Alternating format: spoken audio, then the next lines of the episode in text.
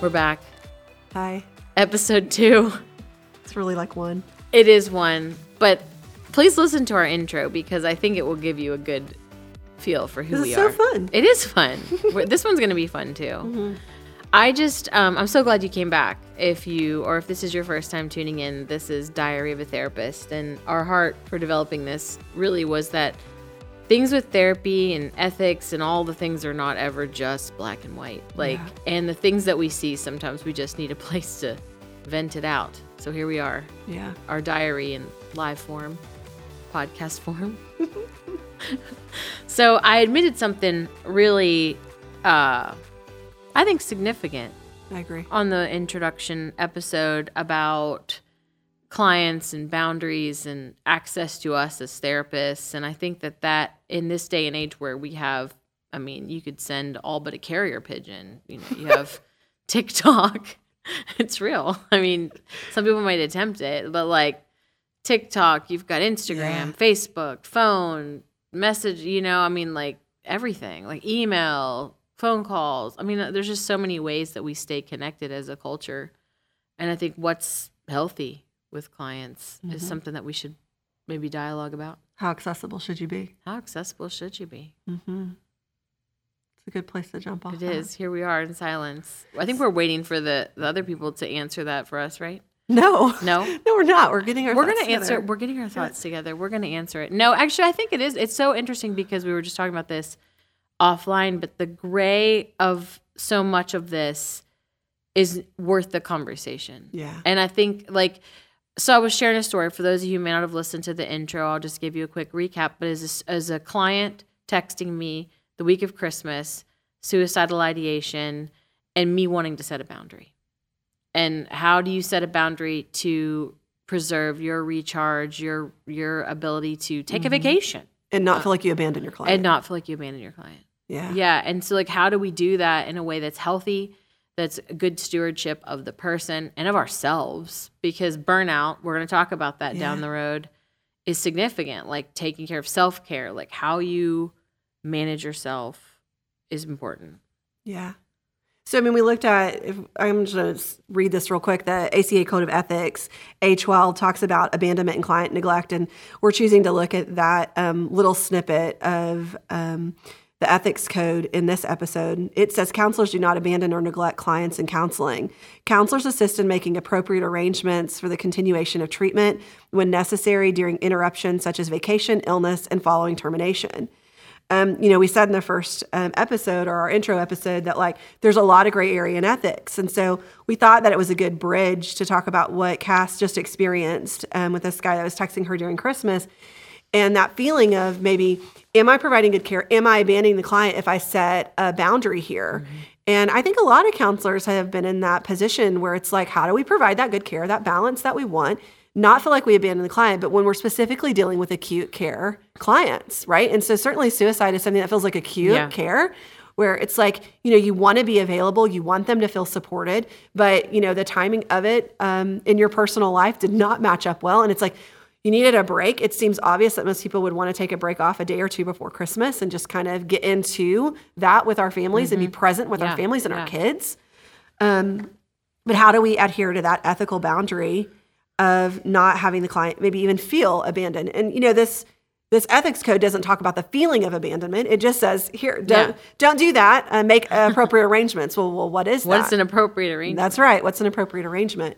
So we just kind of want to jump into that and talk about that balance today. Well, and I think in the state of Texas, just knowing that code for LPCs, if that's you, and probably other states as well, but it's 3 referrals. It's giving them 3 referrals so that they have a choice, that they have options, that they're able to, you're not just saying, hey, go see Jess, or you're saying, go see Cass, and that you're able to give them choices. Can I confess something about that? You're going to confess a lot on here, right? I think I am. Yeah. But sometimes when it's a client that I know is difficult, I wouldn't put your name down. I would put someone else's name down that may not have been as nice or kind. Is that real? That's real. That's authentic. Well, that's you protecting me because we're also friends. It is protecting you. But I'm not going to send you to one of my people that I like. I'm going to send you to someone else. Just because you've been difficult with me, you're going to be difficult with them, you know? Yeah. One of my supervisors the other day was telling me about a horrible case. She's like, you want them? I was like, no. Like, please do not send them to me. I do not want them. Yeah. But I think we do need to think about this in terms of, you know what I find? Most therapists that I meet, good ones, are in it. Yeah. Like, this isn't a job. This isn't a paycheck. This isn't, like, they are, the ethics get really not muddy, because it's not muddy. We operate ethically, period. Yeah. But it's the fact of it's hard when you're thinking about Susie or John or Terry or Bill or Dana. You know, you're thinking about a person. You're not thinking about, you're trying to honor their story. Yeah. Like, it's like, so this person's suicidal, doesn't have anyone else. It's like, what are you supposed to do? Like, you know that there's very little support on their end, and you're going to then just be like, hey, like, deuces. Like, it's Christmas. I don't want to talk to you. Please don't talk to me. It's like, no, because I think that would be abandonment. Yeah, I agree with you. You know, you want to give them some option of some outlet. Mm-hmm. Sometimes. And you also, though, this is a tricky thing. Let's bring this in. Why not add one more piece of mud to the water? But is that, and in that you want to be like, just go to the hospital. Which you can't just say, right? You can't just say. Just do that. Yeah, just go. Right, see ya. Mm-hmm. Don't let the door hit ya. Mm-hmm. But it's like, wow, that feels pretty cold when you're in it with the person. Yeah. So how do you do this? How do we do this? Let's transition to how. How do you do it? There's a lot of different ways. There's a lot. I think that it really, how you interact with a client from the intake, from the moment they call your office, is going to determine your relationship. So if you allow something early, you have to expect yourself or the client to want to allow it later. So in the beginning of my practice, I used to be the one that would take the calls. And I would sit on those calls for 30, 45 minutes with somebody, basically have a full-on session, and they'd be like, you know, I'm okay now. I feel better. I don't need to schedule, you know? Yeah. And it's like one of those things that once they set that precedent so that I would be the one answering the phone, I would be the one helping them. It was like when I didn't. The illusion of a lifeline. Yes, it was the illusion. So it's like setting this precedence of, hey, here's in your disclosures. I think your disclosures need to be really clear. And if you haven't really looked at them or had hand in what they say, if you work at another practice or anything, I think you really need to know, what do I want to allow?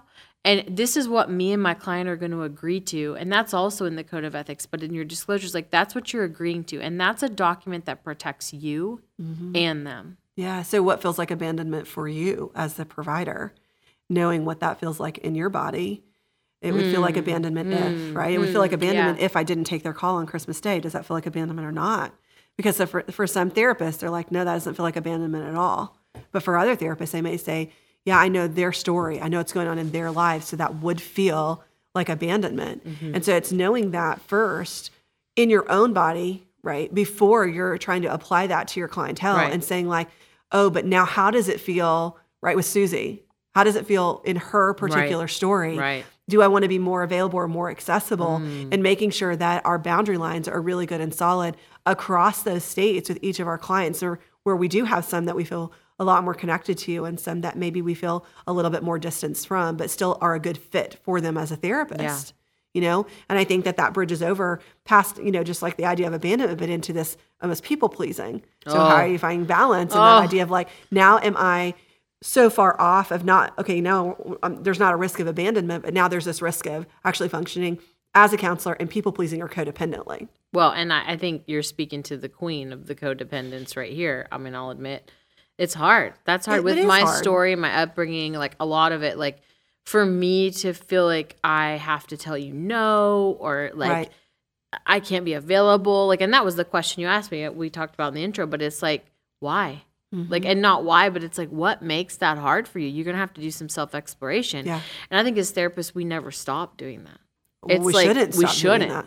Please because don't. Like, we don't want our clients to outgrow us, right? So you've got to keep moving forward. You've got to keep educating. You've got to keep evaluating. And I think that's the beauty of authentic care. It's the beauty of a friendship like this where we're looking at one another and saying, are you being the best that you can be? Even in these real stories and these real experiences that you're having with your own clients where, you know, hopefully, you know, they're the audience that we're talking to right now, hopefully you've developed or are at least thinking about developing lifelines for yourself where you're saying, who's the person that's calling me up, that's calling me higher, that's pouring into me? Because without that, I think we're at risk to maybe even being dysfunctional in our own practices. Right. You know? Well, and how many therapists get into therapy? This is a pet peeve. Like, how many therapists get into therapy because they don't want to do work on their own self? Oh, it's so true.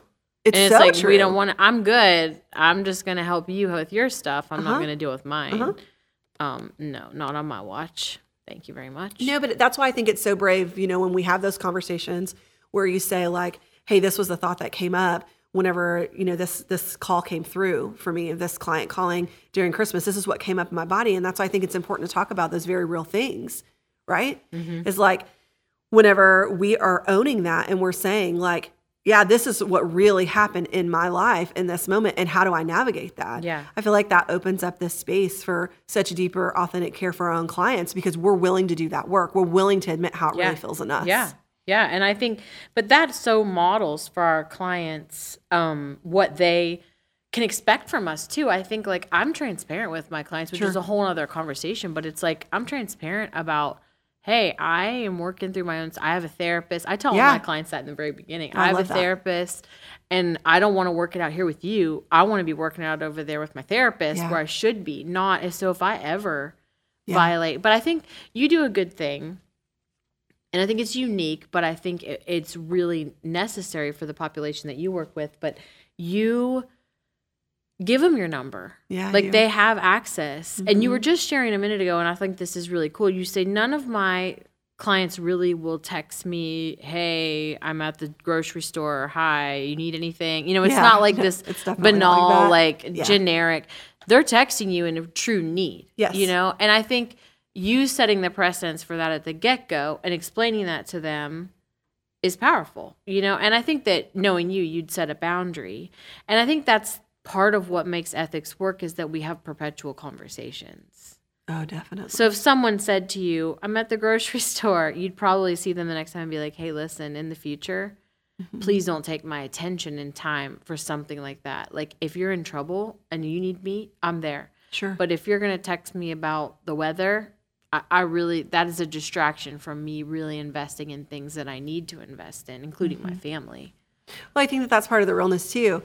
I am real with my clients that like I have days where I'm completely off, like I'm completely out of it. Like usually on Thursdays or Fridays, I don't work full days on Thursdays. So on Thursday afternoons, sometimes I just go home, get straight into my PJs, and it's just like I'm totally off, right? And I just like I'm with my kids. I'm not in clinic brain, but my family also knows that whenever I'm in clinic brain, I'm completely in clinic brain. Yeah. And for me, that's the way that I've struck the balance. And that probably doesn't work for everyone, but for me, it's learning that about myself and saying, I need to go all in on this, and then I need to be able to be all in on that. So unless a client's calling me, you know, in a true crisis when I'm with my family, I'm not trying to respond to those like, hey, can we reschedule? Can we? I'm not interested in any of that. Like that's just going to have to wait. And a lot of times I won't respond to those types of inquiries during, you know, non-working hours because I think that even in of itself provides a response and provides a type of a boundary. I say it's not a boundary unless it's communicated. Well, right. But like you get the ability later on whenever you're connecting with them to say, hey, I know you texted me. I didn't respond. Here's why. Right. Yeah. And so I think that can, it's teaching. It affects the boundary and the level of care that you're providing to your client where they start to understand, oh, this is how this dynamic works. This is how it works. Clients come in not knowing that. I mean, I don't know. How would they know? Right. How would they know? I've had clients that think that it would be acceptable. Like, can we still go, like, could we go get dinner together? Could we go get, and you have to explain like, no, my ethics prevents me from doing that. Right. Well, and that's just, so I have two things I want to highlight in what you said. One is that, like, that speaks volumes that clients would want to go to dinner with you. You know what I mean? Sure. Like, I think that is, obviously, I want to go to dinner with you anytime. Yeah, you can anytime. But, okay. But it's the fact that, like, that says that you've allowed them to feel seen and heard and understood so much so that they would want to give you their personal time or spend more time with you, it feels feels good to them. But the other thing I want to just commend is that you model this well for me, is that, like, yes, that clinic brain on-off switch or family on-off switch may not work for everyone. Mm-hmm. But what I have learned in time of knowing you is the delineation of the two is very stark for you mm-hmm. in a good way. It's like when you – and I just want to say if to all your clients, they get the best of you. I mm-hmm. know that because when you're in there – you're in there and you're not distracted. You're not thinking about something else. Like your office staff and your family, like they get everybody to rally around them, your clients. And I wonder if they know that, you know, is that everybody's on your side to make sure that you're 110% present. Yeah. And that's powerful. Well, it's a protected and sacred space for me. I mean, people are coming in doing some of the most amazing deep healing work. They deserve to have that undivided attention when they're in care. It's different. It, you know, therapy, good therapy, I think, is different than what you would experience in any other type of human dynamic and relationship. Because I'm not just a good friend, but I want you to come in and I want you to feel that peace and that connection like you would with a friend. But I also want to be able to earn access to places in your heart and places in your story that might be difficult for you to give to other people so that real healing can occur.